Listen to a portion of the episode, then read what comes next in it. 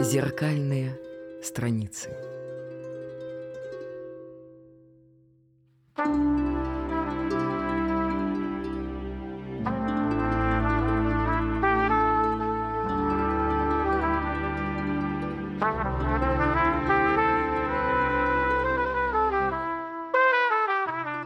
Я учитель литературы Владимир Натанович Шацев, и это для взрослых и детей подкаст «Зеркальные страницы».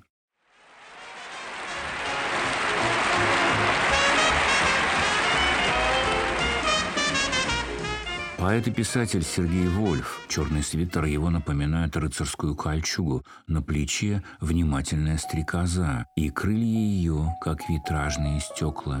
Стрекоза смотрит на нас, а Сергей Евгеньевич Вольф на клавише тяжелой, дореволюционной, черной, пишущей машинки Ундервуд.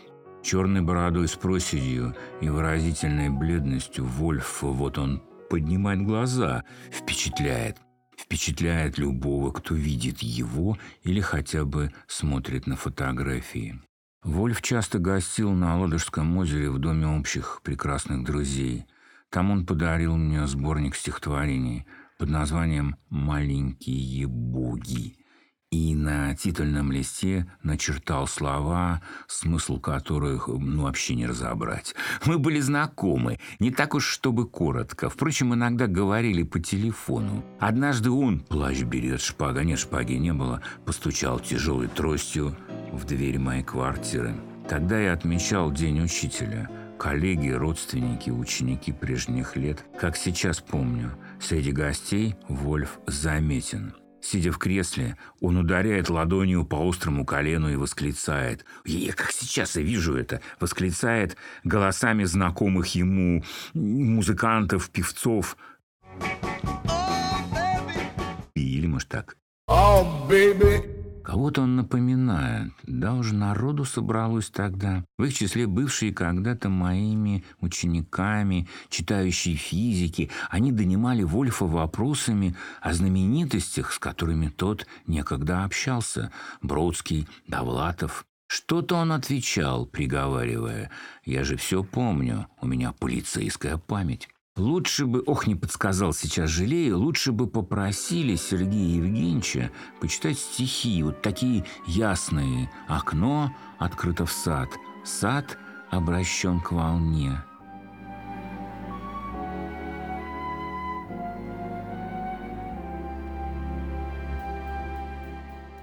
Или такие загадочные – не бойся звука булькающей дроби, Рискни коснуться и народной крови Межзвездной речки, выпавшей из снов. Чтоб я знал, чтобы я точно знал, что это межзвездные речки, выпавшие из снов.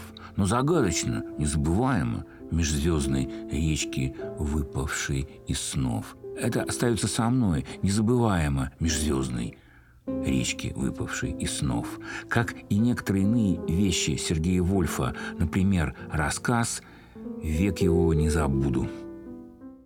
Я ждал приезда клоуна с нетерпением. Нервы у меня были напряжены до предела, и я постоянно думал, что я скажу ему, когда он сойдет с электрички, а я пойду ему навстречу и поздороваюсь за руку.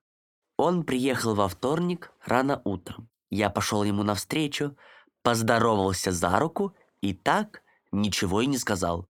Мне хотелось сказать ему что-нибудь доброе или что-нибудь очень смешное, но я ничего не придумал, хотя что-то и просилось во мне. Я просто поздоровался с ним за руку и отвел его к автобусу. Мы сели в автобус и поехали вдоль моря. «А долго нам ехать?» – спросил он. «Нет», — сказал я, — «что вы, минут десять, никуда не сворачивая с шоссе. Слезем, а там и дача наша недалеко». Больше мы не сумели поговорить. Он все время смотрел на море, а я на саквояж у него на коленях. Я не знаю, что там было. А на нем самом ничего странного не было. Серые брюки и рубашка в полосочку. Нос у него был красный сам по себе и черные волосы. И было ему лет сорок, как папе. Неделю назад заболела моя бабушка. Она не то чтобы заболела и лежала, нет. Она по-прежнему ходила по даче и так же, как и раньше, готовила нам поесть. Но по ночам она бредила часто, и у нее был жар. А утром долгое время она не замечала меня, и лицо у нее было очень грустное. Она бредила по ночам о клоуне, а утром все время что-то говорила и хвалила их, клоунов, за веселый нрав, за шутки. И все жаловалась, что уж очень давно она не смеется, а все скучает. Отпуск у папы с мамой еще не начался. Они приезжали к нам на дачу только с субботы на воскресенье. И я им ничего не сказал. Я скрыл от них все о бабушке – и как-то раз рано утром сказал бабушке, что до обеда уезжаю на рыбалку, а сам сел в электричку и поехал в город, в цирк. Народу перед цирком было полно. И я все боялся, что билетерша, когда я с ней заговорю, будет гнать меня, будто я собираюсь прорваться. «Пожалуйста», — сказал я, — «могу я повидать клоуна?» Она засмеялась, позвала кого-то и сказала «Вот он идет». Ко мне вышел человек и поздоровался со мной за руку. Зачем бы я стал не верить билетерше или переспрашивать ему самого, клоун ли он? Я просто все ему рассказал о бабушке, и он обещал приехать. «Нам выходить», — сказал я ему. Мы вышли и направились к нашей даче. Я хотел помочь ему нести саквояж, но он поблагодарил меня и сказал, что легкий, легче не бывает. Вскоре мы пришли. «Бабушка», — сказал я, волнуясь, — «к нам приехал клоун». «О, как хорошо», — сказала бабушка, вдруг улыбнувшись. «Вы правда клоун?» «Да», — сказал клоун. Я клоун. Ну, конечно, сказала бабушка. Красный нос. Клоун смутился.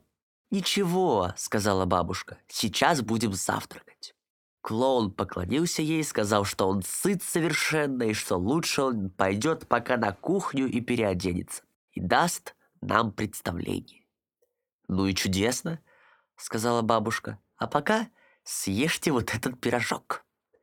Клоун взял пирожок и ушел на кухню. Мы завтракали с бабушкой на скорую руку. Мы нервничали, смеялись и все путали на столе. «Можно войти?» Сказал вдруг за дверью незнакомый тоненький голос. «Да-да!» — сказала бабушка. И вошел клоун. Мы захохотали. Ну и костюм, ну и рожа. Уважаемая публика, сказал он басом. «Бабушка и внучек». И началось. Никогда в жизни ни я, ни бабушка не видели ничего подобного так близко. Клоун кувыркался, падал, говорил смешные вещи, изображал лошадь, ходил на руках, глотал тарелки. Мы хохотали до слез. Потом мы устали, и клоун устал, и тогда он вышел на кухню, вернулся с дудочкой – сел на табуретку и сказал «А сейчас я вам сыграю балеро де либа». Он сыграл нам замечательную вещь, какую я никогда не слышал, и название которой меня смутило. Бабушка слушала, закрыв глаза. «Это музыка моей молодости», — сказала она. Вечером клоун уехал. Я пошел проводить его до автобуса — я сжимал в одной руке его саквояж, а в другой деньги, взятые мною из бабушкиной сумки, чтобы отдать их ему, когда подойдет автобус. Подошел автобус, но мне вдруг стало так стыдно этих денег, так стыдно, что я их не отдал, а просто попрощался с ним за руку, сказал «большое спасибо» и «до свидания» и спросил, как его фамилия. «Иванов», — сказал он, уже стоя ладошки. «Прощай, малыш». Автобус уехал. Моей бабушке стало лучше. Она не грустила больше и улыбалась. Когда лето кончилось, и мы вернулись в город, я забежал однажды после школы в цирк. Я сказал, что мне нужен клоун Иванов, и меня отвели к директору. «Пожалуйста», — сказал я, — «мог бы я повидать клоуна Иванова?» «С удовольствием», — сказал директор, — «но у нас нет такого клоуна». «Иванов», — сказал я, — «подумайте хорошенько». «Нет-нет», — сказал он, — «я очень давно работаю в этом деле. Такого клоуна нет ни у нас, ни в других городах». «Как же так?» — сказал я. «В жизни у него красный нос и черные волосы. Иванов». «Не знаю», — сказал директор. «У нас был сторож при животных Иванов с красным носом. Но он неделю назад взял расчет и уехал в Сибирь строить новую железную дорогу». Я поблагодарил директора и пошел домой. «Замечательный был бы клоун», — вспомнила как-то раз бабушка.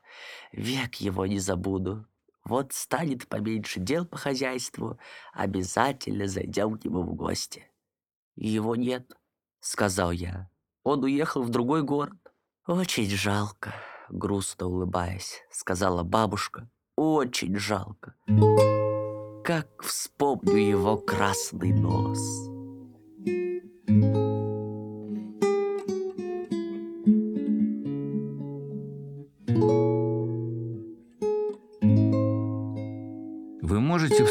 вспомнить то хорошее, что никогда не забудете то событие или того прекрасного человека, которого никогда, никогда не забудете.